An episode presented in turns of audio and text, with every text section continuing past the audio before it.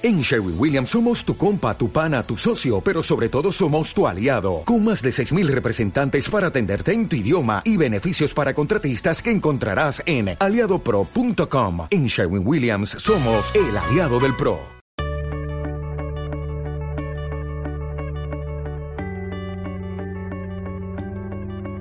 Bienvenidos una semana más al eh, Cineforum o Cinefo Zoom lo sé, a nadie le gusta, pero a mí me gusta, de, Kogan, eh, en el que vemos películas, eh, bueno, películas y monólogos y, y webseries LGTB y Akumas y las comentamos aquí. hoy vamos a hablar de la película Tom de Finlandia, que es un, biopic, una, película biográfica sobre Touko Laaksonen, que es un hombre, un artista homoerótico eh, finlandés, que, bueno, murió, si no recuerdo mal, en el 91. Exacto, gracias Mario. Y, bueno, la película pues se estrenó en el 2017, estuvo muy cerca de ser nominada a los Oscar, pero no lo estuvo. Y nada, pues eh, consiguió algún premio el año en el que, en el que salió eh, en el eh, festival Göteborg, eh, conocido en Göteborg. no, es un festival de, de, Suecia, en Gothenburg.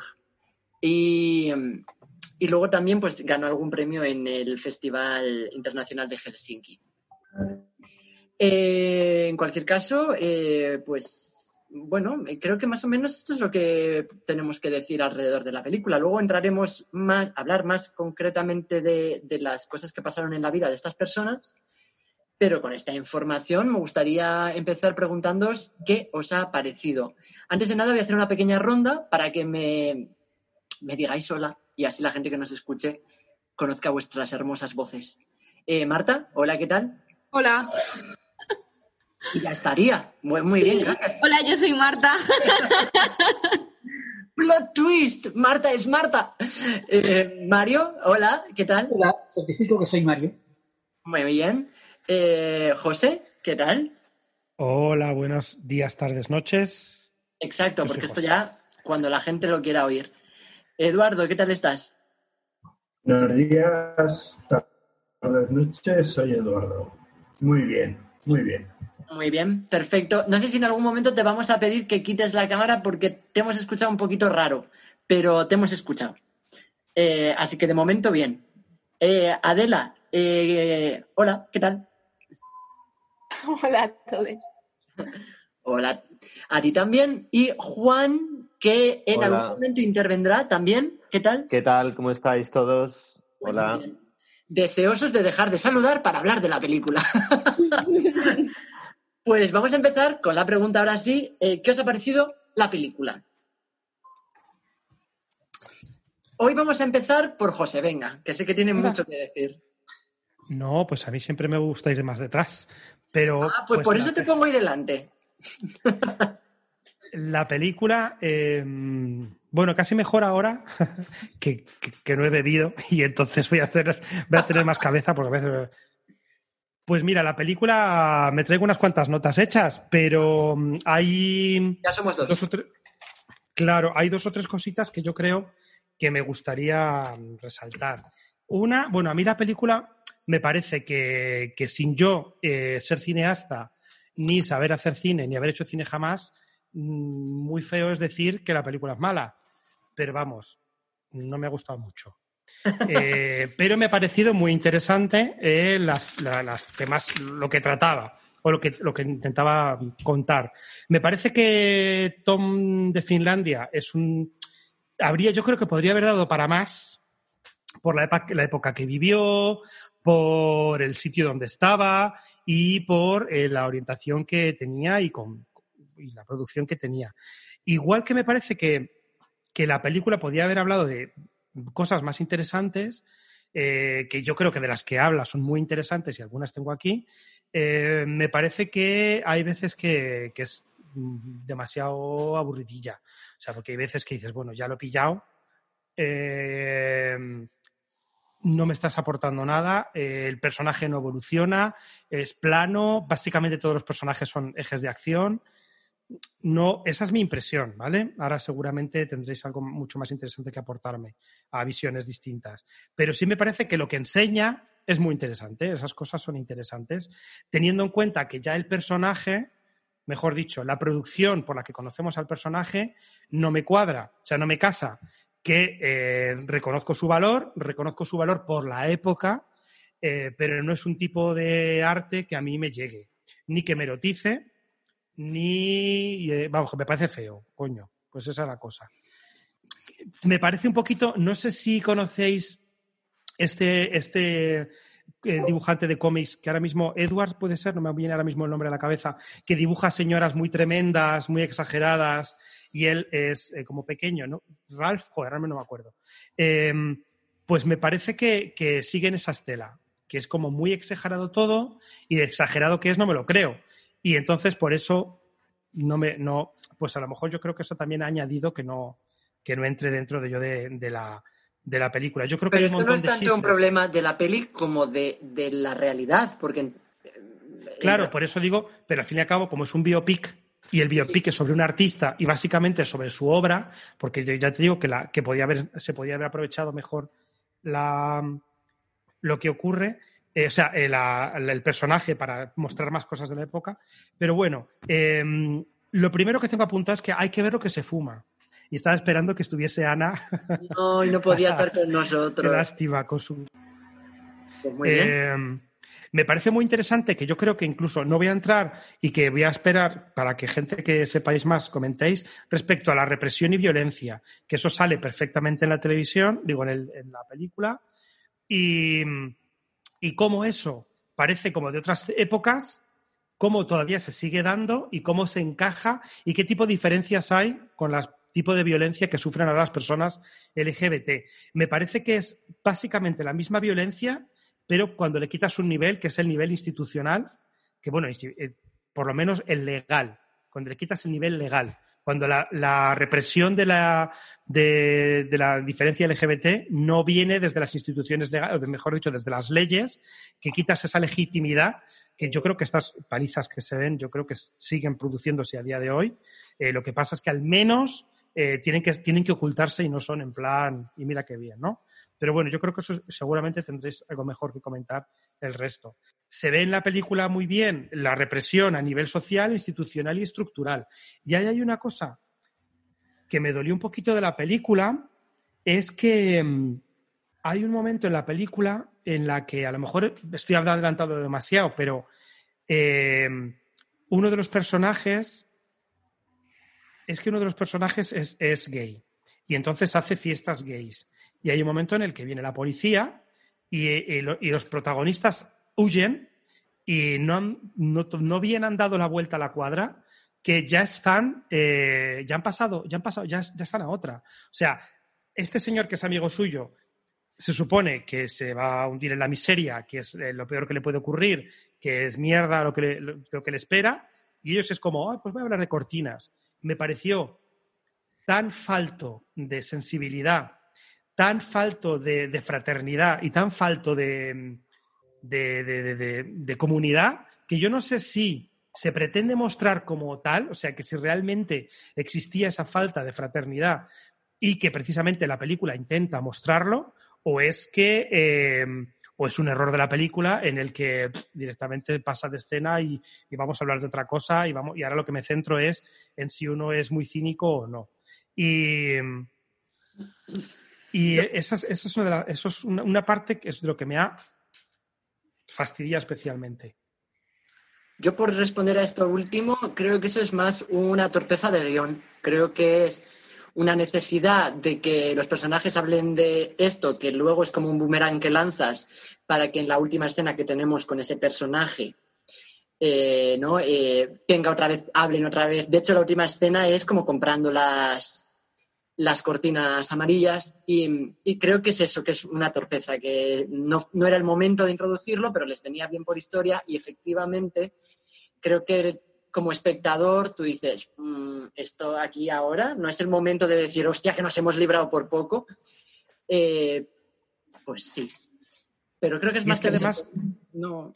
Y- pero además me parece interesante porque al fin y al cabo, a ver, es un biopic. No sabemos si lo único que quiere es rellenar página y ya está. O sea, quiere rellenar, venga, hecho, he hecho un biopic otro y ve lo que hacemos. O si realmente lo que tienes es una intención o un fin eh, como en Pride, ¿no? Que realmente anima, que te enciende, que te, que te activa eh, a nivel de a nivel de, activismo. Este es todo como todo lo contrario, es tan cínico que y tan egoísta es que en ningún momento hay, hay fraternidad entre los personajes LGBT y luego es muy poco creíble, o sea, es que no, no, no me lo... No, de repente hay un personaje que aparece de la nada, que ve una, ve una, una, una foto- un dibujo de, de Tom Finland, se, se pone a hacer pesas, liga con otro, el otro es un Vale, borde de los vamos- cojones. Vamos, vamos a ir por partes porque estás abriendo tantas cosas que luego para. va- va- Sí, va- pero eso lo cierro diciendo que en todos estos personajes, entre sí, eh, como muchos sí se- son novios, pero no veo eh, ali- alianzas. Más allá del sexo y. Eh, yo no sé si tiene algo que ver con un poco también la época, que la sororidad también está, bueno, no sororidad en este caso, pero bueno, la- o la fraternidad es, está fantástica cuando, cuando las circunstancias te lo permiten, pero es verdad que hay a veces en la que si te estás jugando tu vida, igual, eh, pues puede, o sea, no lo sé porque no me, nunca me he visto en esa situación, pero, pero cuando te estás jugando tu propia vida, igual de repente no eres tan fraternal como te gustaría, a pesar de que te gustaría en realidad. Pero bueno, Eh, vamos a hablar con Eduardo, a ver, que nos cuente un poquito qué le ha parecido a él. A ver, a mí la película, en principio, pues eh, la verdad es que me parece un poquito lenta, ¿no? Lo que yo la propuse por la por las derivas que puede tener la, la propia la propia trama y las consecuencias que ha tenido en la eh, en la comunidad y cómo la cómo ha variado los prototipos de atracción, sus dibujos porque eran personajes que realmente en aquella época no existían.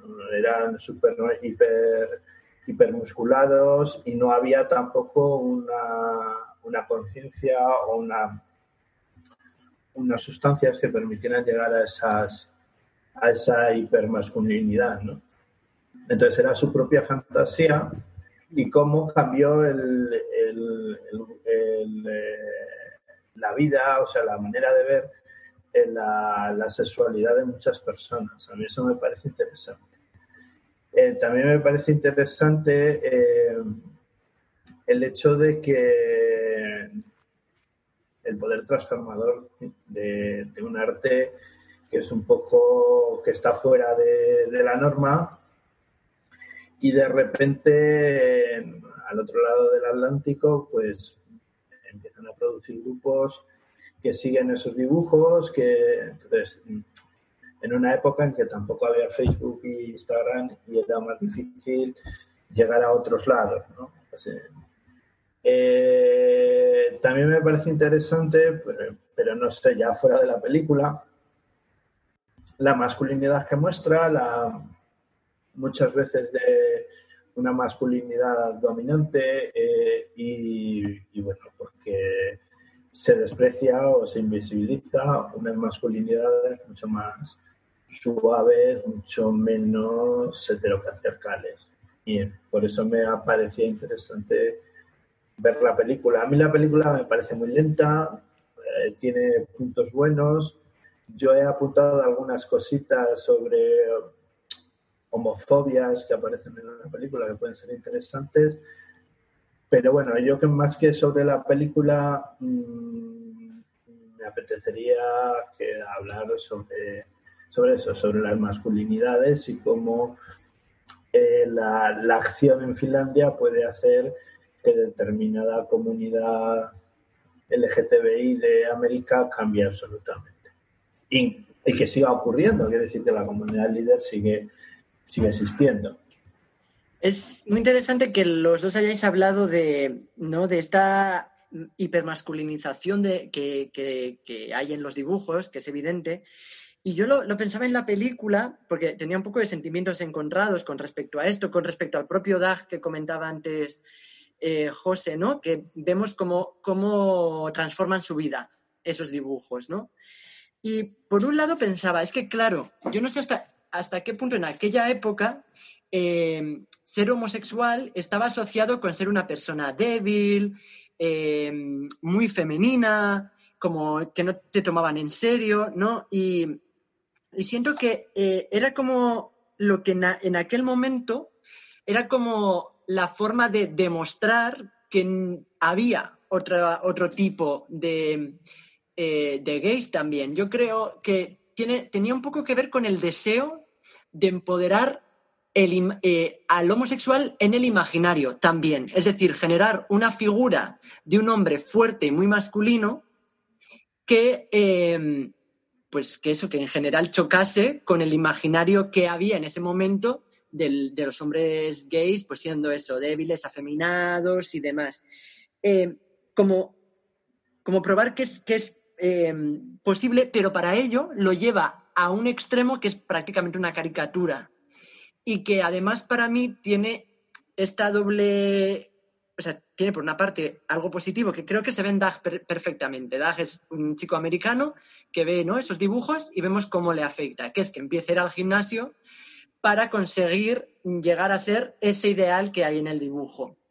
Y en su caso parece funcionarle, y digo parece porque luego habría que rascar un poco más.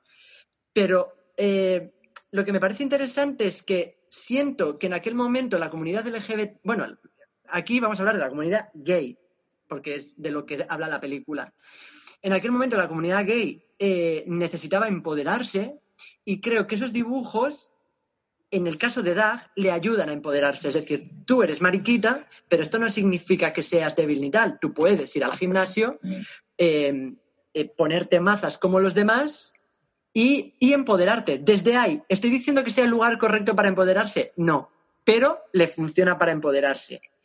Y luego, em, el, problema que le veo a todo eso es que es como la gente, ¿cómo decirlo? Es como la gente que tiene sobrepeso, yo lo veo así un poco, la gente que tiene sobrepeso y baja mucho de peso y entonces te cuentan cómo eso eh, les ha empoderado muchísimo, pero dices, joder, es que en realidad es un poco tóxico esa forma de empoderarte, porque no estabas amando tu cuerpo, o sea, has tenido que pasar un proceso de cambiar con mucho esfuerzo tu cuerpo para poder llegar a ese punto de empoderarte. Es que igual el, el modo de empoderarte no era ese, sino luchar para intentar aceptarte en el cuerpo que ya tengas que mucha gente, por supuesto, no tendrá ningún problema, pero es verdad que desde la sociedad se te exige un físico para resultar deseable, ¿no?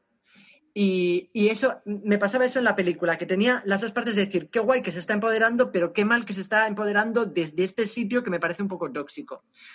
Mario, no sé si, estás de acuerdo conmigo, si no sabes de qué coño estoy hablando.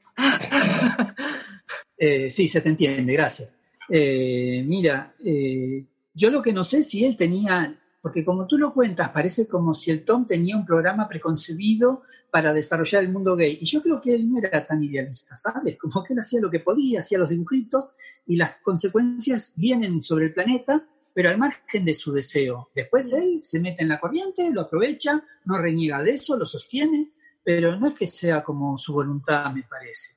Eh, hace lo que puede desde un lugar como periférico para, para Occidente como era Finlandia en esta época y como con muy bajo perfil, que tiene que hacer las cosas en, el extranjero porque en Finlandia se lo comerían vivo si lo publica. O sea que las cosas pasan por, el ambiente represivo en el, en el, que está viviendo. ¿no?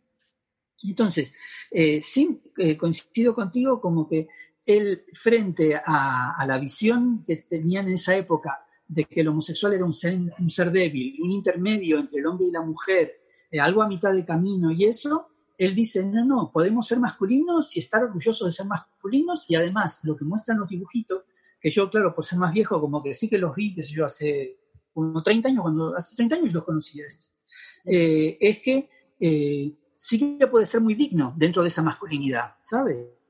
Eh, y desde ahí me parece que, que ha sido como un aporte. O sea, para mí no es una casualidad que si cualquiera de nosotros va a un, yo por lo menos los que conozco son los de Madrid, el desfile del orgullo de Madrid, y miras un, camión que pasa, vas a ver réplicas de los tipos estos del Tom de Finlandia. O sea que él ha creado un estereotipo, pero ese estereotipo ha calado en la comunidad y hay un montón de gente que se siente identificada con eso. Entonces, podemos decir, bueno, qué pena, tendrían que leer a Foucault también. Pero este, lo concreto es que, claro, es más fácil ir al gimnasio que leer a Foucault y entenderlo. Entonces, bueno, da un acceso para un montón de gente y a nivel de la dignidad eh, que, puede tener cada uno, me parece que eso también empodera y también es un aporte. Entonces, eh, desde ahí me parece que la obra sí que es eh, más trascendente que la película que, como dicen, es un poco lenta, es un poco aburrida, este, me gustaría interrumpirte para decirte una, pequeña cosa, que eh, cuando estudiaba interpretación en Codina tuvimos una clase con Alberto Conejero, el dramaturgo, y hubo una frase que, hizo una, que dijo una, bueno, más de alguna vez en clase que me hizo mucha gracia, que decía, ¿vosotros qué vais, al psicólogo o al gimnasio? Claro. Simplemente lo dejo ahí, que me ha parecido eh, un aporte a lo que estabas comentando. Yo tengo una pregunta para Mario. Sí. Que viendo la película, a mí no me queda claro eh, ¿realmente fue tan relevante Tom de Finlandia para, para, generar este imaginario o ese imaginario ya existía y Tom eh, lo, lo, reutiliza o, lo, se aprovecha de ello o bueno, o simplemente da fe de ello? O sea, porque me cuesta creer que, haya sido tan relevante la figura de un único artista eh, generando esta como esta iconografía y que haya calado tan, tan, tan fuerte yo, yo no, te puedo decir, ah, estoy seguro que es esto porque he leído tales obras y es así. No, pero a mí me parece que tiene que ser una cosa como que está dispersa por la comunidad y que esto seguramente que, más allá de este hombre haciendo los dibujitos, habría que mirar cómo sería la fotografía erótica de esa época. ¿Y a quién te mostraría? ¿A un tipo, como decirte, a Ocaña o te mostraría a estos? ¿Sabes? Y me mm. parece que te mostraría esto. Pero es una hipótesis, mm. no, no, no estoy experto en esto, ¿sabes? Hombre, las fotos pornográficas de la época eh, de lo que viene de Estados Unidos, de, bueno, el porno de los 70, era más inocentoncillo, ¿no? Que, mm. como, de hecho, hay una, escena en la película en la que están haciendo fotos a muchacho y, bueno, lo que decía mm, el compañero hace un momentito, claro, si no tienes, eh, si no tienes, no te puedes ciclar, eh, tu capacidad de crecimiento muscular y además con los conocimientos que hay ahora también para conseguir romper músculo y generar masa, pues eran, eran otros. Mm. ¿No, Eduardo? Sí, sí, sí, yo, yo creo que eso es completamente imaginativo. Eh, creo, creo incluso que sus dibujitos, mm, que a mí me gustan mucho, a mí no, me mola llamarlos dibujitos porque a mí me parecen, me parecen muy artísticos. Eh, el arte de, de Tom de Finlandia a mí me parece que, que llega más allá de la comunidad líder y de la comunidad gay. O sea, creo que esos cuerpos de Tom de Finlandia han llegado a la musculación. O sea, creo que haya tenido una, ¿cómo deciros?, una influencia que va más allá de, de, la, de lo que podría ser nuestra comunidad. Yo, yo de todas formas, me ha gustado mucho la, la interpretación de Yurgi porque yo sé, a mí lo que no me gustaba mucho, claro, yo los descubrí cuando tenía veintitantos, treinta años. Y, claro, pues a mí el mundo ese pues me pone un poquito y, lo que no me gustaba mucho era el, o sea, sí, me pone el cuero, pero lo que no me gustaba mucho era el, el macho que había detrás. Entonces siempre me han resultado como un poco, bueno, pues sí, es bonitos y tal, pero me daban una masculinidad que no me gustaba, que no me llegaba a gustar. Eh, nunca lo había pensado desde el otro lado, desde el lado que ha dicho Yuri. A lo mejor es que trata de eh, arrancar el, el gay del afeminado y, hacer ver que quizás puedas ser gay sin necesariamente que gay y afeminado no tienen que ir de pareja. Entonces, bueno, pues eh, si lo ves así es como un avance, de alguna manera, Lo que pasa es que creo que también invisibiliza de alguna manera, si solo nos quedamos en eso, al, al afeminado que también tiene derecho a ponerse cuero y estar muy guapo de cuero. Y en sus dibujos no aparece. Eso es lo, que a mí más me. Y a lo mejor el mismo no representa, no encarna ese tipo de cuerpos. Ah, es que es como Hitler. Claro, es como Hitler. Ario, alto, rubio y con los ojos azules. Igual. Sí, claro. Eh, pues eh, yo, yo, además creo que hay una cosa también de objetivizar el cuerpo del hombre que como ya se hacía con las mujeres, ¿no? Para los heteros en dibujos, pero creo que él por una parte lo lleva a vamos a hacerlo con nosotros mismos, ¿no? Eh, y luego supongo que ese tipo de cuerpos hipermasculinizados también existían, pero en el imaginario hetero. O sea, es decir, en los héroes de, eh, pues yo qué sé, de fantasías épicas y tal que hubiera en la época, que habría dibujos, supongo, también de ese tipo. Pero claro, era como eso, algo que representaba otro tipo de hombre que para nada era el gay. Y entonces este hombre también lo trae. Yo también creo, como decía Mario, que no creo que fuera algo premeditado, no era un gran plan. Pero creo que hay algo inconsciente de por qué sale esto pero bueno, igual estoy equivocado, no lo sé. Y, em, hoy estamos muy protagonistas eh, los hombres porque era como todo de dibujos de hombres, pero mm, Adela y Marta, por favor, eh, alguna de las dos mm, nos encantaría escuchar qué opináis al respecto de todo esto. Bueno, no sé si Marta quiere decir algo. Ah, vale. Em, pues a ver, a mí la película mm, no sé, es que no sé muy bien cómo me siento con la película porque como que es una experiencia aparentemente un poco con la que me cuesta empatizar porque es una historia, es una historia de hombres y, bueno, pues claro, no, nada que ver. Pero sí que me ha gustado, una cosa que me ha gustado y que me llama mucha atención es que es una persona de Finlandia y yo de Finlandia no sé casi nada y menos en esa época. Entonces me parece muy interesante lo que pasa allí, el contexto, ¿no? y sí que ha habido, sobre todo cuando ibais hablando, sí que me estaba pensando muchas cosas. O sea, me parece muy interesante mm, muchas cosas que han salido eh, respecto a, a, lo que, no sé por qué, o sea, me parece un personaje interesante, aunque es así, no sé, al principio era como, este señor no, no me está diciendo nada, pero luego es que una cosa que me gusta es que no es una persona activista.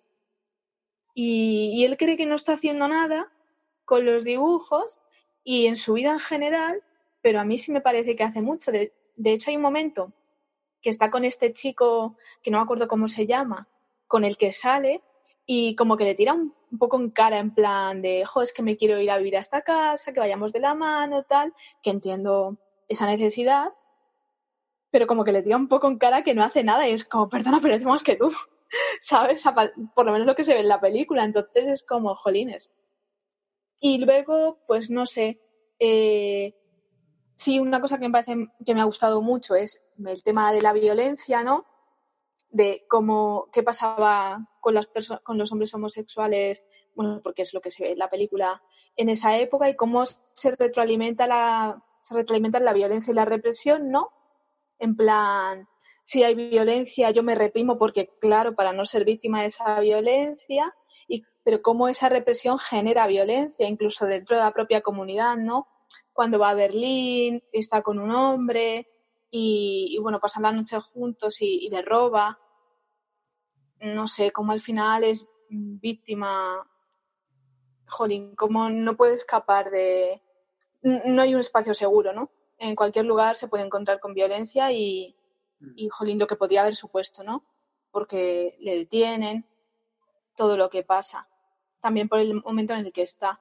Y luego la masculinidad, pues hombre, yo supongo que claro que, esa masculinidad estaría en su imaginario porque también creo que ese porque al final eh, era un poco también el imaginario no de, mm, de, de, algunos europeos en la guerra, ¿no? Así típico volviendo como a Grecia, esa gente fuerte, guerreros, tal. Y sí que entiendo la necesidad en plan de como de reconciliar el género y la orientación sexual, ¿no? En plan de no dejo de ser un hombre porque me atraigan otros hombres. Entonces sí que entiendo eso, sí que puedo empatizar, lo estaba pensando ahora, porque a mí, bueno, a mí, claro, y a más personas, ¿no? Eh, como, como asexuales, ¿cómo te, no sé, qué, prejuicios te pueden o qué estereotipos te pueden caer encima y cómo puedes caer en lo opuesto, ¿no? En plan de, pues si soy asexual y me tienen como una, fe, yo qué sé, yo soy una mujer, ¿no? Entonces, si soy asexual y me tienen como una fea o alguien que no es sexy o algo así, ¿cómo puedo en algún momento dado caer en, pues ahora voy a ser la más hipersexual del lugar? Eh, porque yo sigo siendo una mujer a pesar de mi orientación sexual y lo que haga o deje de hacer. Entonces, por ahí sí que, sí que entiendo, claro que tenéis razón en plan, desde dónde te estás empoderando, en plan, es como cuidado, que no, no tienes por qué, no tiene por qué haber como, que no haya un conflicto, ¿no? Entre, entre el género y la orientación sexoafectiva, que se puede llegar a un equilibrio, que no hace falta que caigas en los estereotipos y que te empoderes desde ahí, si no te sientes, si no, no te gusta eso y no sé qué más cosillas así. No sé, sí que había, o sea, al final ha habido como muchas cosas que he dicho, joder, qué interesante. Y, y no, no sé, ahora mismo se me ha ido un poco. Yo respecto a la violencia me gustaría decir que agradezco que la película no haya sido muy explícita porque ah, creo que nos tienen acostumbrados a, a, Mira, justo ahora precisamente hablando de lo que ha pasado con el hombre este al que han matado en Estados Unidos, la policía, mm. con la brutalidad policial. Mm. Y hablábamos el otro día precisamente de eh, que no hay necesidad de reproducir las imágenes.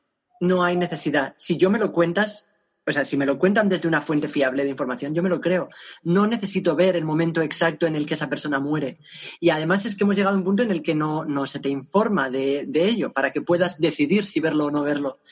Y, en las, y creo que eso se ha, se ha llevado al cine, en muchos casos. Y además muchas veces, pues eso, como convirtiéndolo casi en una, en una parodia de la verdadera violencia. Y mm, que no estoy diciendo que no se haga, pero que, que haya como una especie de, eh, permitirle al espectador o espectadora decidir si quiere consumir eso. Y que la película haya sido tan elegante, por llamarlo de alguna forma, eh, es algo que agradezco, porque a día de hoy es difícil de encontrar. Y eh, me, ha gustado también que comentasen, porque es verdad lo que hablaba de de que se muestra un poco de homofobia y violencia dentro del propio colectivo, pero me parece también interesante que a pesar de que se sabe que había también personas LGBT en los campos de concentración, eh, como que el cine en general, la historia del cine se ha ocupado como de que parezca que solamente la gente judía era la que acababa en esos campos, y no es cierto, acaba muchos tipos de personas.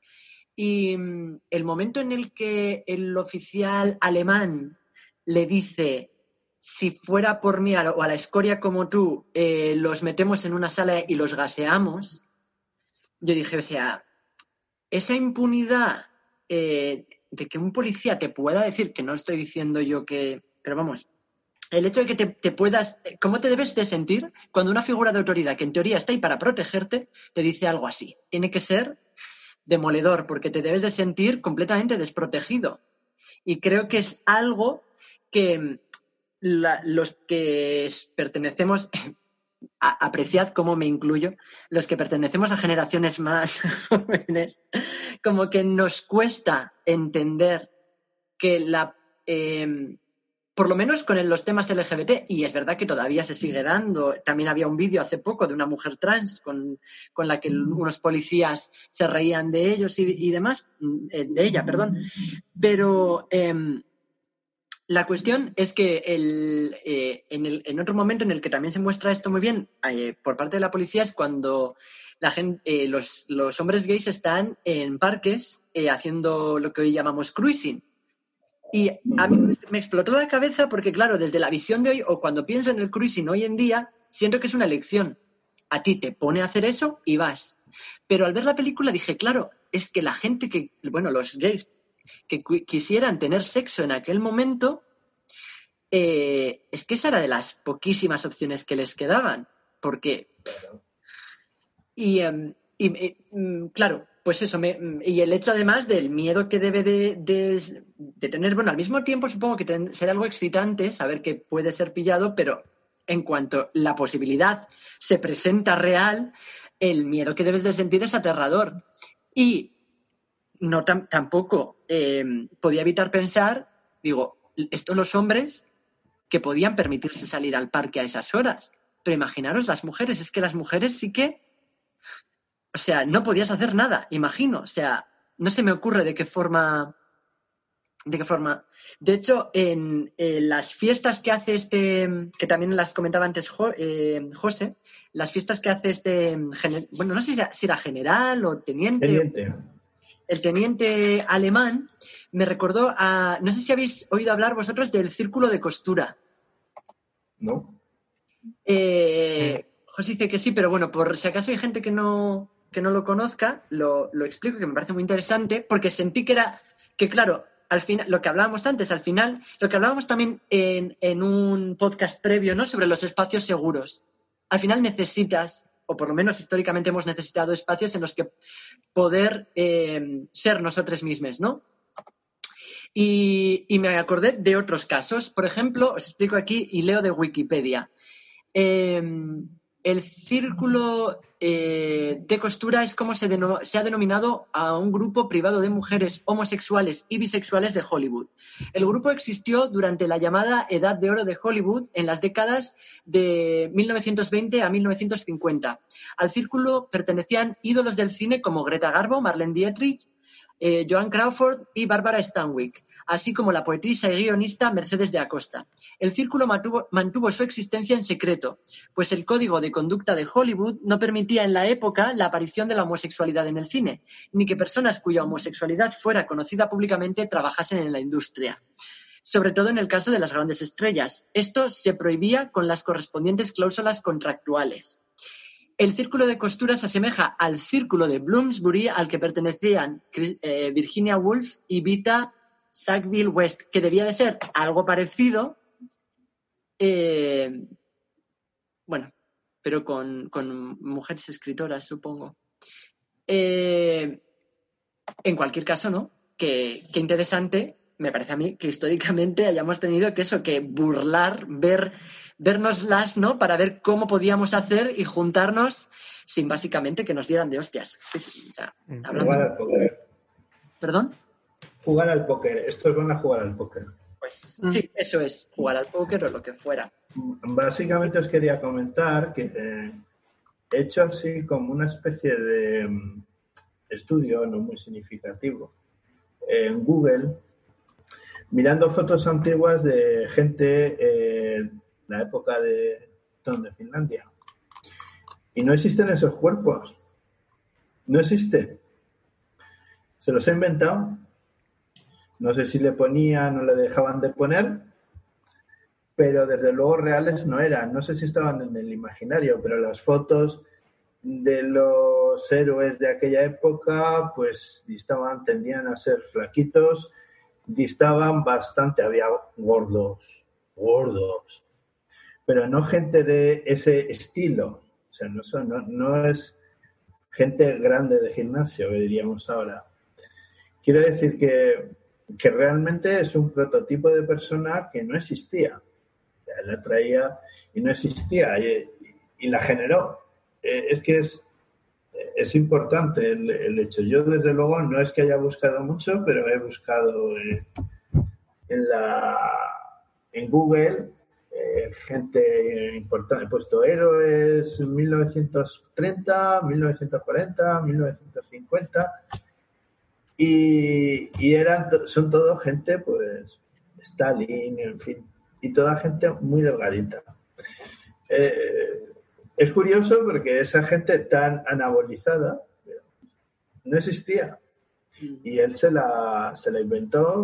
Pero fíjate, Eduardo, que, mm, a ver, efectivamente, que en cuanto a cuerpos físicos reales, si nos fijamos en el triunfo de la voluntad, ¿no? En ese documental, eh, lo que se exalta como cuerpos eh, esplendorosos y fuertes eh, alemanes, hoy en día no serían, ¿no? No tendríamos esa misma perspectiva.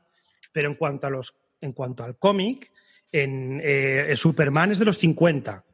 Creo que lo crean para allá por los 30, 40 con lo cual, em, en el cómic sí que había es unos cuerpos un poquito Tarzán, ese tipo de cuerpos un poquito más musculados, tampoco, también irreales, O sea que yo creo que él sí se inspira, por supuesto, unas grandes diferencias entre lo que él está dibujando y lo que había en la época. Pero yo creo que sí que él intenta dotar de algo, de erotizarlo y de sobredimensionarlo, ¿no? Y me hace pensar a cuando yo era pequeño, yo consumía cómics cuando era pequeño, eh, cómic eh, estadounidense, luego ya me paso cómics más que tengan más relevancia, pero me hacen pensar en cómics eh, de cuando yo leía cómics y dibujaba, yo dibujaba los personajes, intentaba dibujar más o menos lo mejor posible y en cierta época me dio por intentar dibujarle, eh, dibujar personajes erotizados. Es decir, yo copiaba un dibujo em, con un traje de mallas y lo que le dibujaba era como si estuviese desnudo en calzoncillos. Em, entonces, ese proceso lo entiendo perfectamente en que lo hiciese, lo, bueno, por supuesto, no, intento compararme para nada a un artista, pero sí que entiendo ese origen, que él lo, lo llevase más allá y que y construyese un género. De hecho, yo creo que Hiraiya, que es el, autor mangaka eh, japonés eh, que hace cómic para cómic centrado en osos, eh, yo creo que él lo menciona como sus inspiradores.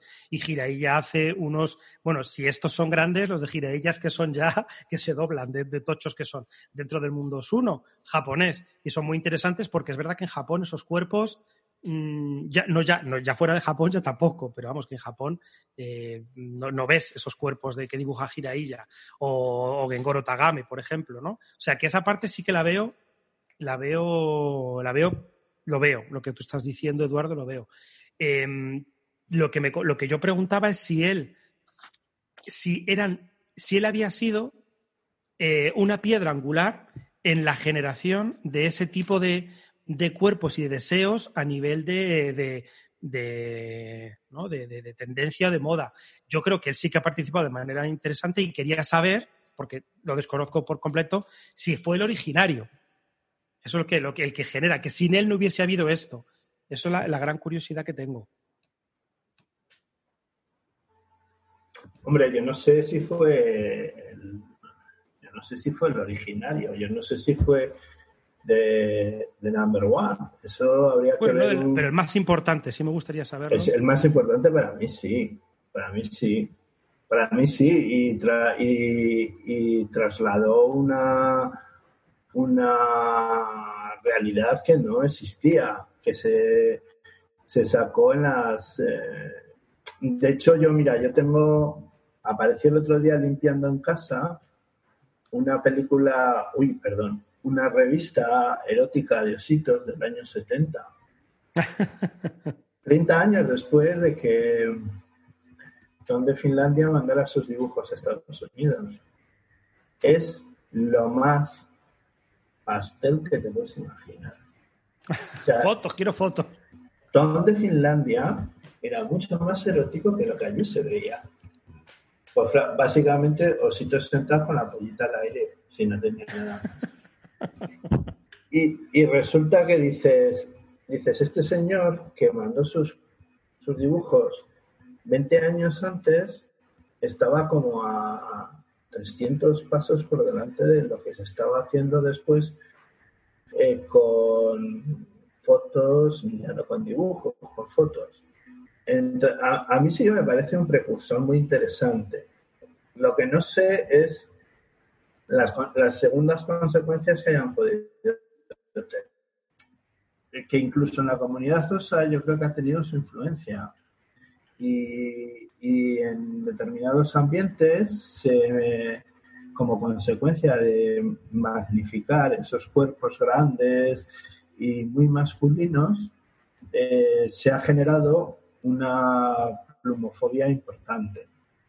Yo creo que, que ha tenido consecuencias en que esa magnificación de esos determinados cuerpos pues ha llevado a despreciar a otras personas que tenían pues pluma, que eran menos grandes, no sé, nutrias, en fin, más, más, más delgaditas. Entonces yo creo que en determinadas comunidades se ha creado una, unas fobias no muy razonables y no muy sanas. Eso también, también también quiero decirlo, pero yo creo que es como la consecuencia de, de, de sus dibujos. Yo creo que, es fundamental. Yo no, desde luego, no he visto un dibujante más extendido en, en la comunidad de Leder o en la comunidad rosa. puede haber alguno ahora, pero cuando yo tenía 30 años, desde luego, el que pintaba era, era Tom de Finlandia. Mucha diferencia pero también creo que es algo que arrastramos, ese ideal de belleza masculina, pero no solamente en los hombres gays, yo creo que en los heteros también la gran mayoría aspiran a tener un cuerpo hiper eh, musculado, o sea, es como lo que la gente aspira, o bueno, los hombres en general en la sociedad aspiran a tener, o lo que la sociedad te dice que es deseable en un hombre. Yo no eh, sé si Tom de Finlandia eh, se caracteriza solo por musculación, ¿eh? Yo creo que él eh, establece una especie de, de, media en la parodia. O sea, la parodia la baja a, a término estándar. O sea, yo lo digo por los pezones. A ver, yo no, no es un artista que me guste pero esos pezones que son como, como tetinas, esas pollas que le llegan, son como, como butifarras, una cosa estrambótica, la verdad. O sea, que, que me parece que es, eh, es dentro de la exageración donde ha, ha hecho su marca, me parece. Mm. Eh, no solamente por musculados, pero eran tan musculados que esa gente era como, como de caucho, ¿no? Pero a mí se me ocurre la... Em, es que no creo que haya otro, aparte del Crumble, creo que se llamaba Crumble, el otro autor, en, pues, respecto a las mujeronas, las mejoronas, hay grandonas con, con carnes. Porque yo creo que en el mundo heterosexual impera más el rollo de Manolo Rollo, nunca mejor dicho, que también y que también tiene una, crítica que yo le hago a, a Tom Finland, que me parece que está como en el límite entre el, el, arte, lo artístico y la artesanía, porque si, si os fijáis, em, todos los personajes son iguales, yo no los distingo.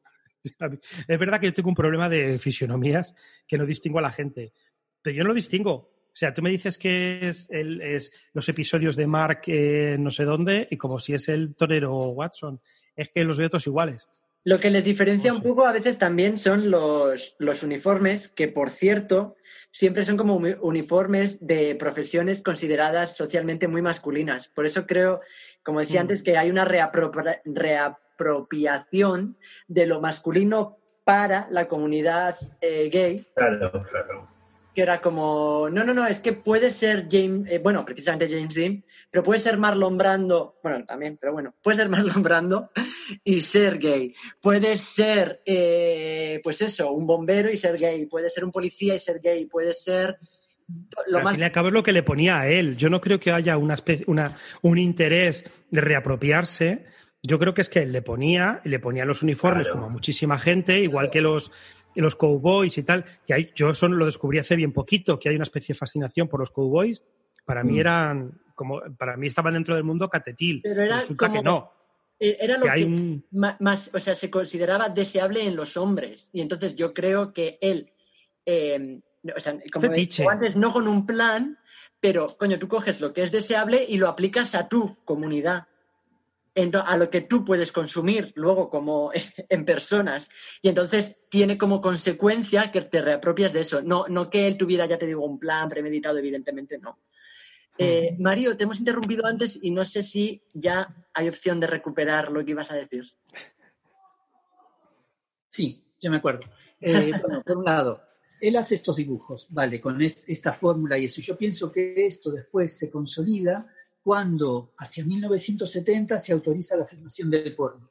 Y entonces el porno retoma esto del porno gay y eh, lo termina ya de consagrar cuando a mitad de los 80 la, la epidemia de SIDA eh, hace como desistir de los cuerpos flaquitos y escuálidos porque están asociados a la muerte. Y entonces todos tienen que ser como, este músculo es salud. Entonces hay, hay que proponer eso. Entonces todas esas cosas me parece que son el jalón que hacen que todavía en 2020 esto siga siendo lo hegemónico. Hmm. Eso es lo que quería marcar. Muy bien. Me gustaría hablar de otra cosilla que es como muy evidente, de hecho es el título, que es que eh, Tom es un seudónimo, no es su nombre. Hmm. Y es algo que ha ocurrido muchísimo históricamente, que los artistas oprimidos, para poder eh, publicar eh, o hacer conocida eh, la obra al gran público sin que tuviera consecuencias directas sobre ellos o ellas, han tenido que, que recurrir a seudónimos o directamente al anonimato. Y, mm, me he acordado, por ejemplo, de Jane Austen, que sus, sus primeras novelas eran, o sea, eh, ponía que las había escrito una mujer, ponía by a lady, ¿no? Por una mujer. Para que supiera que había sido, por lo menos estaba, estaba diciendo, oye, que esto no ha sido un hombre, no es un anónimo hombre, pero claro, tampoco quería ¿no? ponerse en juego. Y de hecho, me acordé eh, especialmente de todas estas personas, probablemente especialmente mujeres, que tuvieron que recurrir al seudónimo o al anonimato, por, eh, en el momento en el que la hermana le agradece que haya usado un seudónimo para evitar la vergüenza que eso hubiese supuesto para el apellido familiar. Y dije, jo, es muy duro al mismo tiempo. Mm, Anda que vaya coño tienes de meter a Jane Austen con Tomo Finland. pues me he quedado gustísimo, además. ¿eh? Me, me, ha- me ha- me ha- maravillado, me ha maravillado. Pero bueno, que al final es gente oprimida utilizando un seudónimo para poder publicar Bueno. algo. Jane Austen, te- creo, que, creo recordar que tenía tierrillas, ¿no? Bueno, Oprimida como mujer. Y claro, cultura. a eso me refiero, porque en aquella época una mujer no podía escribir. O bueno, podía tener muchas consecuencias negativas para ti. eh, y más dependiendo de lo que escribieses. Entonces ella, pues eso, puso, bueno, pues por un, he- escrito por una mujer. Y así se, lim- se limpió las manos y dijo, bueno, por lo menos eso está publicado y encima la gente sabe que ha sido una mujer. Pero... En el, Claro. en el caso de, de Tom de Finlandia, yo tengo entendido, no, lo- no tengo la seguridad, ¿eh? que lo de Tom de Finlandia es cuando aparece, cuando manda sus primeros dibujos a Estados Unidos, porque entiende que Touko es un nombre muy difícil de pronunciar en inglés. Mm. Y entonces busca uno que se le parezca al suyo para que sea fácil. Yo creo que no había ningún, en principio, por lo que, por lo que se dice, no había ningún problema en que Yo no estoy del todo seguro de ¿eh? el, porque, el nombre suyo. porque única podría haber mantenido su apellido si ese era el motivo real. Tú cambias tu Hombre, en la peli lo sugieren. En la peli sugieren que le da, sé. los va a tirar y borra el nombre. En vez de tirarlos, los borra el nombre y pone tu seudónimo. Claro, yo no, No, creo que si sea no por una mal. cuestión de que su nombre no se entienda. Ojalá hubiese sido eso. Pero no, de hecho, él no pone, porque podría haberse inventado también un apellido. Eh, bueno, básicamente es eso, que no, no tiene na- no creo que tenga nada que ver con el hecho de que su nombre fuera difícil de pronunciar y creo que la película para nada va por ahí. Además, es lo, como digo, ni siquiera se atreve a poner un apellido. Pone Tom y dice, de hecho, el de Finlandia ni siquiera es una, una decisión suya. Es de la persona que va a publi- publicarlos que ve la parte de atrás de la carta y dice, de Finlandia, listo, chimpún. Pero no Qué es una cutre eso en la peli, ¿eh? Cutrísima esa escena. bueno, pero sí, tal vez fue el real y hay muchas veces hay decisiones que se Sí, toman ¿no? de esas formas. No, este- iba a decir que eh, muchas veces me apetecía también comentar que muchas veces eh, hablamos poco de a nivel cinematográfico decisiones que se toman en las películas y al final hablamos de películas. Y me parece especialmente interesante eh, la decisión de no mostrar la muerte de Nipa. La Mm. forma en la que se hace es, se nos muestra, eh, se nos muestra cómo ellos están comprando eh, la- las cortinas del color que le gustaba a él. Y eh, de repente le dice algo así como prométenme que todos sabrán que existimos o algo así, una frase así un poco que tú ya te huele a este señor, ya, va ya le queda poco. Y Eso y las toses. Exacto. Y efectivamente, la, la forma en la que lo. O sea, porque ni hay entierro, ni hay. O sea, se, entiende que lo hubo, pero nunca se muestra. Y lo que la decisión es mostrar dos placas de hielo que tienen, forman de hecho una especie de corazón y se separan. Y eh, luego se muestra un dibujo de los que hace eh, Tom, pero es un dibujo con un chico que va paseando solo por un, bueno, pues por una especie de camino arbolado, eh, vestido, o sea, no, no es el típico de los que suele pintar él, y ese chico está como mirando a su lado como si faltase alguien a su lado. Está como agarrando a una persona invisible. Y la siguiente escena es ya él, que se entiende que ya es más mayor y ya no está Nipa. Y dije, jo, qué elegante y qué interesante. Me pareció, pues eso, una forma de además, y de repente luego ya comentan que está muerto, pero no ha hecho falta nada más. Y me pareció muy interesante a nivel. Pues eso. A mí lo que me parece es que eso es escamotear la acción. No sé qué opina el resto. Quitarle interés, ¿no? Tú quieres ahí. No, no. El, uy, esto no lo puedo por presupuesto, no me ha quedado bien, etcétera, pues lo he lido. Bueno, no sé, puede ser. Pero en cualquier caso me pareció. Esto es como cuando antiguamente, no sé qué película es, que van a tener sexo y justo van en un tren ellos y justo se muestra un tren entrando en el túnel. Ah, Mira, Mario, Mario igual sabe decirnos qué película es. Me acuerdo que era de Hitchcock. Eso es, una de, pues una de ellas. Con la muerte en los talones. Ah, pues con la muerte en los talones, eso es. Que es Cary Grant con, con, Eva Marie Saint que están en un vagón de tren y se están besando y cuando se van a tumbar en la cama el tren entra dentro del túnel. La gata. Y todos entendemos que el tren no es un tren. no es un túnel. Pero estaba como una locomotora. Exacto. Eh, mm, me, gustaría también abrir el tema eh, y probablemente ya eh, ir terminando con esto. Uy, yo tengo dos cositas, ¿eh? Bueno, pues entonces habla tú primero y cerramos con lo mío. Mira, eh, las tengo guardadas por si alguien las sacaba. has mencionado dos cosas que me parecían muy interesantes. Una, em, lo de la represión y mm, lo de la violencia y no emitir violencia. Y la otra, ahí la leche, ahora no me acuerdo. Eh, ah, sí, bueno, en la perspectiva de cómo eh, la policía es percibida ahora mismo como, em, como que, te, que te tiene que proteger a ti. Y eso me parece muy etnocéntrico y muy eurocéntrico porque es una cosa que además depende de, quién eres tú, porque depende de dónde estés tú. Estamos viendo en Madrid, por ejemplo, que según tú te puedes encarar a un municipal y llamarle de todo a la cara y no pasa nada si estás en según qué barrio y llevas según qué ropa y estás en según qué ambientes, pero si esto lo haces tú, eh, no sé yo qué decirte, en Villaverde o sabrá Dios qué, bueno, es que, es que el mismo día hubo agresiones, bueno, no agresiones, pero eh, detenciones de un joven que, que está ahí sentado que dice que tiene ansiedad, yo qué sé, lo que sea. Eh, es que es una percepción que tenemos, que es además muy reciente, de una especie de limpieza de cara que se ha hecho de las guardias, de las fuerzas de seguridad y del orden, que básicamente son, eh, son las fuerzas que están legitimadas estatalmente y legalmente para utilizar la violencia, para evitar que nosotros las utilicemos contra nosotros mismos, etcétera, el lobo por el lobo, todas esas cosas.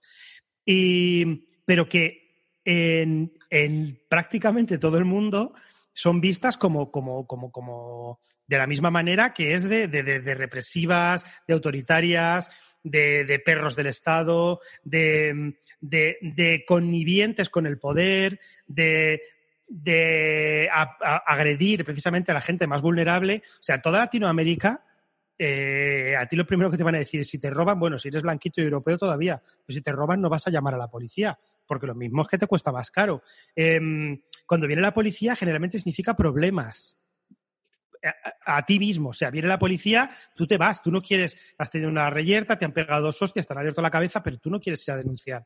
Eh, y esto ocurre en y bueno, y en Estados Unidos si eres negro, aquí si eres eh, o gitano o árabe, etcétera, etcétera. O sea, quiero decir que la percepción que tenemos de la, de la policía blanqueada a lo largo de, este, de, esta, de la época moderna, porque es que no, no hay mucho más. Y en España, a partir después de la, de la, de la transición.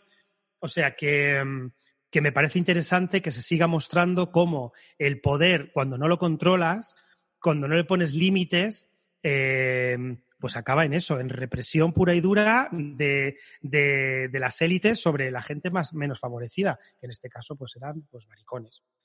Y me parece interesante, de eso, de las cosas que más me gustan de la película es eso. No, estoy de acuerdo. Me parece muy interesante. No, y además eh, te, te agradezco el, el apunte porque creo que es cierto y prefiero que lo diga otra persona que no sea yo. Así que habías dicho que no estabas de acuerdo. Digo, ay, pues. No, no, no, claro que estoy de acuerdo. Eh, Adela, eh, háblanos porque sé que nos quieres decir algo. Sí, es que había una cosa que, jolín, que había estado pensando que se me había olvidado y que también a lo mejor sería interesante y es eh, ver que mm, los dibujos de Tom, ¿no? En plan, si vendían una imagen y, muchas posibilidades para el capitalismo también, ¿no? Como que habría un mundo para consumir, que yo creo que igual por ahí le ha podido favorecer también eh, ha podido favorecer a su obra, ¿no? Más allá de que, bueno, claro que tiene su, su mérito artístico y, y, pues también una forma de expresarse para una persona que no tenía muchas posibilidades de expresión en un momento dado. Eh, pero que creo que, que le, o sea, que yo, no sé, que, que creo que, que, le que le abre un mundo al capitalismo también, en plan de, uy, qué bien, fíjate todo lo que podemos sacar de, de lo que está dibujando este muchacho, ¿no? En plan, pues eso, el gimnasio, los productos de belleza o para el cuerpo, eh, una manera de relacionarse, una, un ambiente, ¿no? Muchas, más allá también de la obra artística, de lo que se podía comercializar, ¿no? En, en cuanto a arte, que no sé, yo cuando vi los dibujos dije, qué clave, ¿no? Yo si me pongo en el lugar de publicistas, que también el entorno donde trabajaba él, ¿no? a lo mejor más allá de que me guste a mí lo que quiere, lo que refleja o no, si pienso en números, digo, uy, y en el público a quienes le podría gustar y las posibilidades que abriría, pues creo que, que le salía, le salía cuenta, a lo mejor. Porque yo creo que siempre hay gente que, que, que, que no, no niega la evidencia, ¿no? Que por mucho que le guste, más allá de que le guste o no, dice, esto está aquí y, o lo monetizo yo o lo va a hacer otro. Entonces, a ver cómo aprovecho esas posibilidades. No, yo creo que se sigue viendo, ¿no? Hombre, eh, vete, bueno, ahora no podemos, pero vamos al orgullo. O sea, es capitalismo puro y duro. Uf, claro, sí, ¿no? Ya ves cómo empieza. Hace poco vi, esta semana, en plan, en un blog que trata temas de moda, de belleza, tal, en plan, que una firma de, de belleza ya había sacado una paleta de sombras eh, para el orgullo. Y siempre es en plan, bueno, pero una parte del dinero va a ir a asociaciones, a grupos, tal, y es como, sí que durante el año os habéis acordado mucho de las asociaciones y los grupos, ¿no? ¿Y quiénes sois vosotros? En plan, ¿y quiénes son esas asociaciones también a las que va a ir el dinero? Que esas otras, ¿no? A mí lo que me da una rabia tremenda es cuando veo, porque he de decir que además suelen ser en su gran mayoría eh, chicos gays, blancos, que son los que llevan las camisetas de Calvin Klein, pero con de colores de, de tal, eh, del, de la bandera LGBT. O eh, pues eso, otras marcas. Y es como, joder, es que lo de que, esté de color arcoiris es anecdótico. O sea, mm, en realidad estás haciéndoles publicidad gratis y has gastado dinero, o sea, les ha venido de puta madre pero a ellos les daba igual. O sea, para, mm, si realmente quieren ayudar al colectivo, que mm, yo qué sé, pues que den dinero a asociaciones que estén ayudando a gente eh, trans o a, yo qué sé, miles de posibilidades hay. Y eh, sacar una camisetita en estas fechas no te hace LGBT Pero que bueno. también, que yo creo que también, eh, más allá del tema del dinero, ¿no?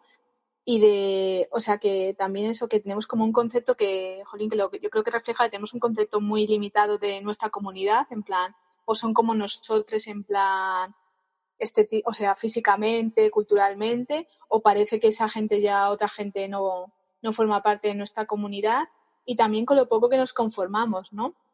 Estaba pensando en cierto tuit de cierta señora, en plan, ay padre, que el amor es amor, ¿no? O este eslogan que a mí no puedo con él, el de Love is Love. Y cómo enseguida es como, ay, pues gracias. Fíjate, en plan, es como, jo, no, eso no es respeto, por Dios. Entonces, que también igual es para dar una vuelta a donde nos situamos, ¿no? Que si nos, nosotros nos valoramos tan poco, claro, Imagínate. estamos, estamos yo creo, como, como eh, colectivo muy necesitados de aprobación y entonces cuando la conseguimos la abrazamos con todo el amor del... Pero hay que ver quién te está dando ese amor y ver por qué te lo da y si realmente es amor u obsesión. Es broma. Eh, O dinero. exacto, O votos. capitalismo. Juan, ¿querías comentarnos algo? Sí, en, en relación a esto de la mercantilización eh, del colectivo y de nuestra causa y todo eso, eh, hay una anécdota que lo ilustra muy bien que ocurrió hace unos años. Hace unos años, eh, eh, desde Cogam Educación, eh, con motivo del orgullo, hacíamos nuestros talleres. Eh, José, Mario, Adela, seguro que se acuerdan. Hacíamos nuestros talleres en la Semana del Orgullo en un restaurante, en un bar, en un local a la gente que pasaba por la calle. Entonces era como les invitábamos a entrar y podían eh, asistir a uno de nuestros talleres gente pues que pasaba por la calle en ese momento. ¿no? Entonces, para promocionar ese tipo de talleres, poníamos carteles por Chueca en locales. ¿no? Entonces, eh, hubo hace un, yo creo que la última vez que lo hicimos, fuimos Ángela y yo, que también conocéis a Ángela, y con Alex, también estaba Alex, y entonces estuvimos llevando eh, los carteles para, para ponerlos en distintos locales de Chueca. Entonces, era alucinante porque había veces que llegabas a un local que estaba plagado de bandera mm, arcoíris y le pedías, oye, mira, eh, podemos colgar este cartel. Eran carteles que eran como un folio, o sea, no era un cartel que digas tú grande, era un folio. Eh, y nos decían que no. Nos decían que no y les decíamos, hombre, es un tema, pues somos un colectivo LGTBI, es para dar charlas, es solamente poner el cartel, ahí dice dónde tienen que ir y tal. Pues nos decían que no. Y en cambio había otros locales de Chueca que no tenían ni una banderita, que no tenían ningún logo gay. Llegabas, se lo planteabas y te decían, oye, ¿en qué lugar de la cafetería creéis que se va a ver mejor que lo ponemos donde elijáis vosotros? Y entonces es que se nos ponía a Ángela y a mí la, piel de gallina. O sea, ¿cómo podía ser que eh, eso denotaba qué locales eran mero postureo, que lo que hacían era intentar atraer al público LGTBI a través de las banderitas, pero que no había conciencia, y en cambio otros que no tenían ninguna banderita estaban muy concienciados y te decían, oye, mira, donde tú nos digas, que además muchas veces les decíamos, bueno, pues lo podemos poner en la puerta porque la puerta es por donde pasa todo el mundo. Pues sí, y nos dejaban ponerlo en la puerta, es una anécdota. Pues eh, creo que todos hemos experimentado, todos, perdón, hemos experimentado de alguna u otra forma algo parecido, lamentablemente. Eh, José, nos querías decir una cosita que se te había quedado en el tintero. Sí, bueno, se me quedan un montón, pero vamos, por no alargarme. Eh, y yo esperaba que Edu comentase una cosa, pero ya que él no lo saca, eh, el tema de, de- del leather me parece muy interesante, el leather y los heavies y la masculinidad. Porque mm, al fin y al cabo, Lemmy Kilmister, que es el cantante de Motorhead, era leather, era un lederón, le ponía mogollón, era gay, por supuesto, y, tiene, y tenía la banda de eh, Motorhead, si no me estoy equivocando, porque a ver si estoy equivocando y que me Sí, sí. Muy bien, entonces- muy bien dicho. Claro, y entonces este hombre le encantaba esa iconografía, la, la, la impersonaba en sus conciertos y eso generó una cantidad de fans heterosexuales, eh, heavies, muy masculinos y, eh, a muchos homófobos, ¿no? Que iban vestidos de lederones eh, por la calle y claro, porque ellos llevaban una iconografía heavy de Motorhead, pero es que Motorhead estaba representando una iconografía leather, que es muy graciosa, ¿no? La gorrita que, llegaba, que llevaba Lemmy, la gorrita esa con la cadenita, la gorrita de cuero, eh, es muy interesante. Y luego descubrir esto, eh, pues cuando a lo mejor eres más... Yo era pequeño con esto, pero cuando lo descubres más tarde dices, hostia, toda esta gente que tan machuna y resulta que, que estaban copiando a los leather. Si es que al final, yo os voy a decir una cosa, que queda un poco fea, pero las maricas marcan tendencia, están marcando tendencia.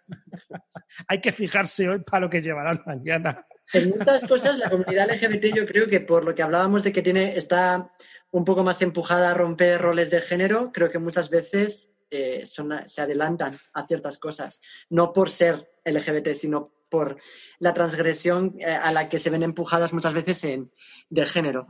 Eh, me gustaría terminar eh, hablando eh, o eh, vamos, comentando por encima la, que creo que la película también habla un poco de esto, la importancia del arte eh, eh, es como elemento salvador, como elemento terapéutico, y ya no solamente eh, consumirla, sino eh, cualquier proceso creativo que se emprende, como em, a una persona que esté pasando por un momento difícil, a una, y por lo tanto, a una persona que esté dentro del colectivo LGBT, que está pasando normalmente por un momento difícil, o en aquella época, por lo menos, en las que básicamente tu vida era, pues eso, mentir todo el rato.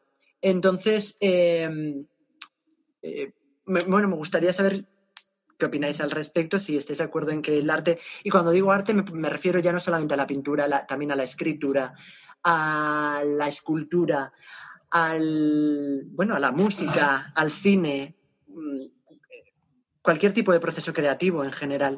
Me gustaría también saber si os ayuda a, vosotros os ha ayudado y si estáis de acuerdo en esto. Yo antes de... ¿Se me oye? Sí. Lo mismo, sí. Eh, yo, yo antes de que pasemos del tema, Yurgi, perdóname, quería seguir con lo que ha dicho José. Vale, termina eso, sí. Y, es, es verdad, es verdad, todo lo que ha contado es cierto, no, no hay nada que decir, pero es, es, muy curioso que la moda se extendió. Igual que hizo Tom de Finlandia, en el este, eh, eh, eh, es que no me acuerdo del nombre, fíjate, lo tengo tatuado. Eh, Lemit extendió el modelo de el modelo de, de, ropa al resto del heavy metal y entonces se transfirió directamente mm, casi prácticamente pues del padre Tom Finland, de Finland se transmitió al heavy metal de todas formas, somos muy de copiar. ¿eh? Dios salió en un en, una intervención, o sea, salió al escenario una vez para cambiarse, para diferenciarse del anterior cantante de Black Sabbath, haciendo así. Ah, a ver que me fije, así, y ahora todos hacemos así. Oye, pero eso no era de. Mm, eso, no era, eso no era de, mm, de Ozzy. No, eso es de Dio. Ah, yo pensaba que era. Pues, pues Ozzy sale en un documental diciendo que se lo inventó él. Mentiroso. Eso lo hizo Dio para, para separarse de Ozzy.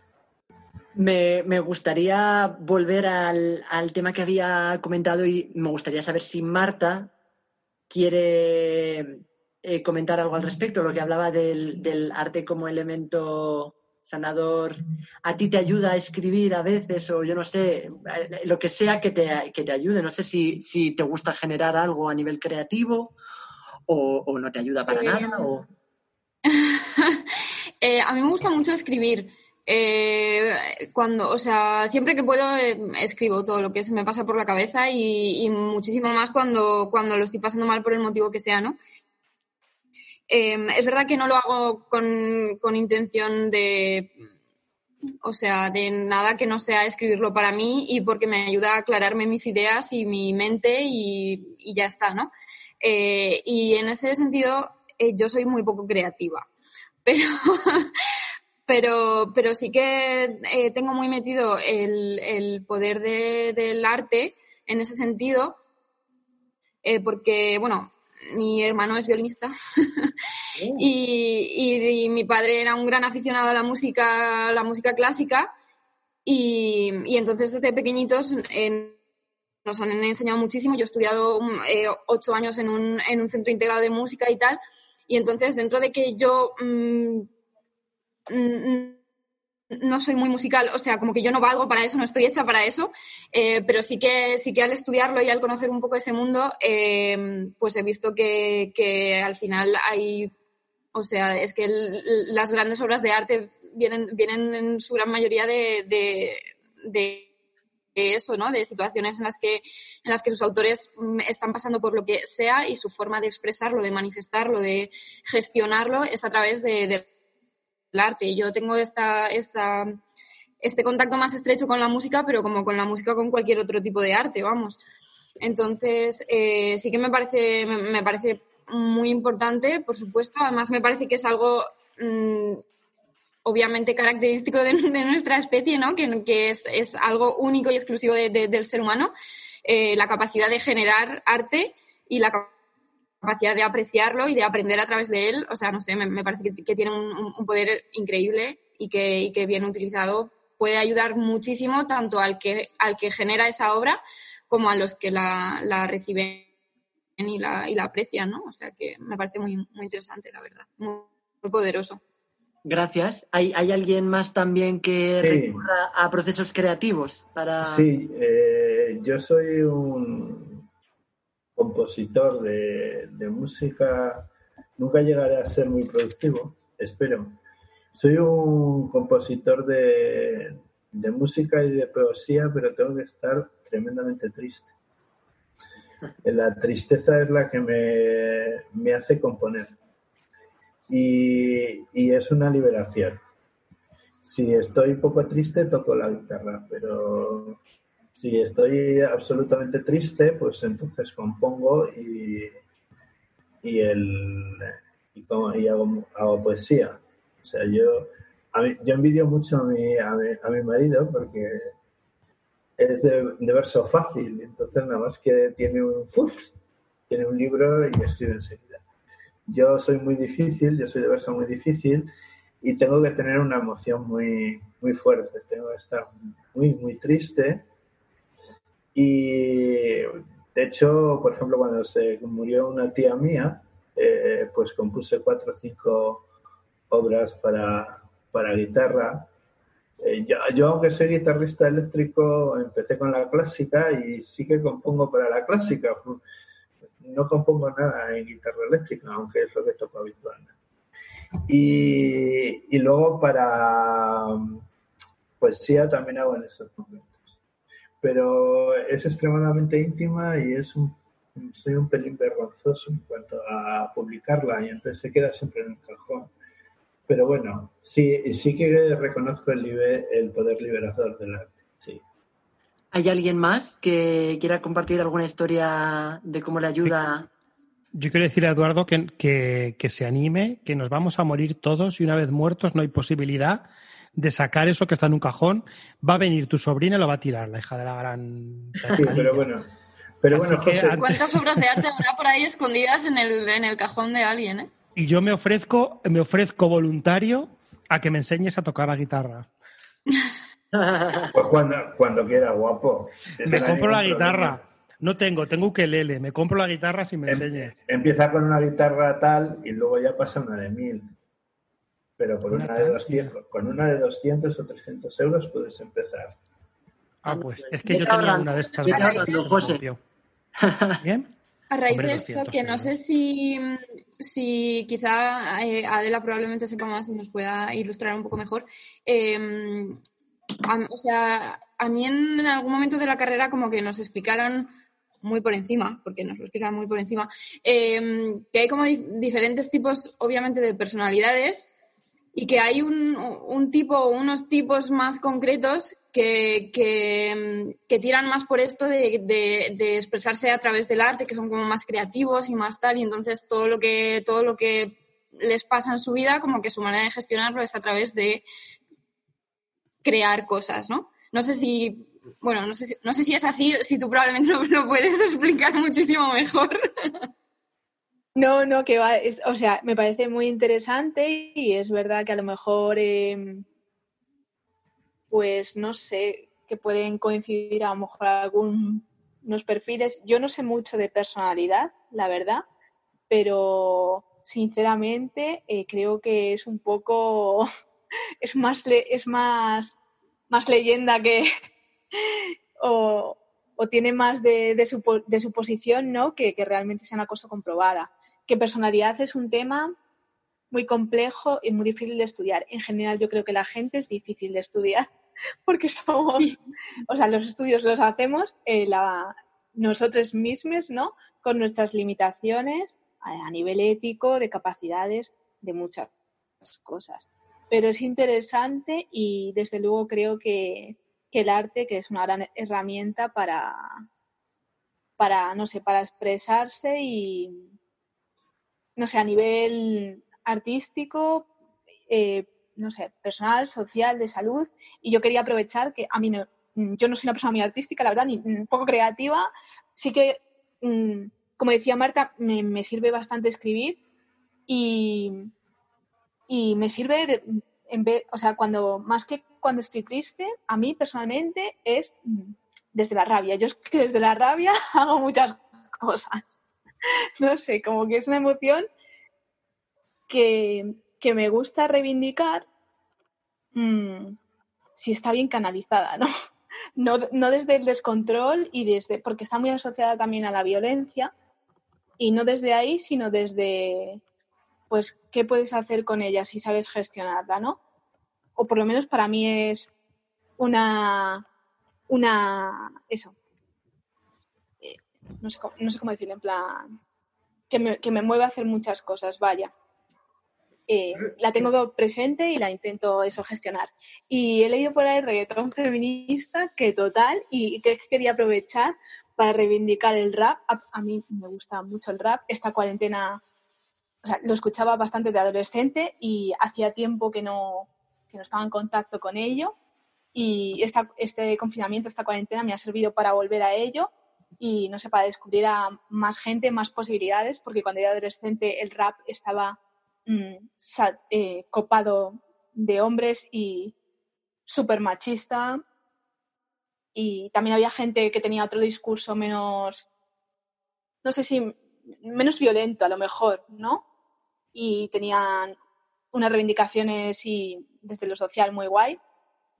Pero ahora hay muchas más mujeres, mucho más, mucha más perspectiva de género feminista, un, no sé, gente haciendo cosas geniales. eh, hay más eh, acceso a, también a- al rap en otros idiomas y más como estilos dentro del, de- del hip hop, ¿no? No a lo mejor un único estilo, ¿no? Una única... Sí, total. Rap queer, sí. Eh, más letras y, quería aprovechar, he dicho, ay, la he visto, he dicho, me, he dicho, voy a hablar del rap aunque solo sea para, para reivindicarlo. Y para el propio colectivo también, ¿no? Porque yo me he sentido muy discriminada como mujer y como mujer diversa dentro del rap y una cosa que me daba mucha rabia y ahora que veo a gente ahí, pues eso, eh, hablando de lo queer, ¿no? De las mujeres y demás cosas, pues qué alegría. Y he dicho, mira, esta es la mía para hablar de rap. Pues muchísimas gracias por compartirlo y además eh, le echaremos un vistazo porque yo creo que mucha, muchos de... Yo en general reconozco que el rap no me interesa mucho, pero también es verdad que creo que es porque muchas veces eh, hacen que lo sintamos que no es para nosotros. Entonces, eh, pues que haya gente que esté peleando por ello m- me parece muy interesante y, todo es bienvenido. Gracias, Adela. Eh, me gustaría cerrar eh, con un extracto de otro cuento ruso de Roberto Bolaño que habla de, del arte como elemento salvador, pero a un nivel tan literal que me parece precioso. Os leo el extracto. Los rusos entonces le abrieron la boca y con unas tenazas que los alemanes destinaban para otras partes de la anatomía, empezaron a tirar y a apretar su lengua. El dolor que sintió lo hizo lagrimear y dijo, o más bien gritó, la palabra coño. Con las tenazas dentro de la boca, el exabrupto ex- español se transformó y salió al espacio convertido en la ululante palabra Kunst. El ruso que sabía alemán lo miró extrañado. El sevillano gritaba Kunst, Kunst y lloraba de dolor. La palabra Kunst en alemán quiere decir arte, y el soldado bilingüe así lo entendió, y dijo que aquel hijo de puta era un artista o algo parecido. Los que torturaban al sevillano retiraron la tenaza con un trocito de lengua y esperaron momentáneamente hipnotizados por el descubrimiento. La palabra arte, lo que amansa a las fieras. Y así, como fieras amansadas, los rusos se dieron un respiro y esperaron alguna señal, mientras el sorche sangraba por la boca y tragaba su sangre, mezclada con grandes dosis de saliva, y se ahogaba. La palabra coño, metamorfoseada en la palabra arte, le había salvado la vida. Con esto nos vemos la semana que viene con una nueva película y no sé si la misma gente comentándolo, más o menos lo descubriremos. Muchas gracias a todos. Adiós. A todas. Gracias, chao. Gracias, Yurgi. Gracias. Adiós. Chicos. Pues, chao. Un saludo a todos.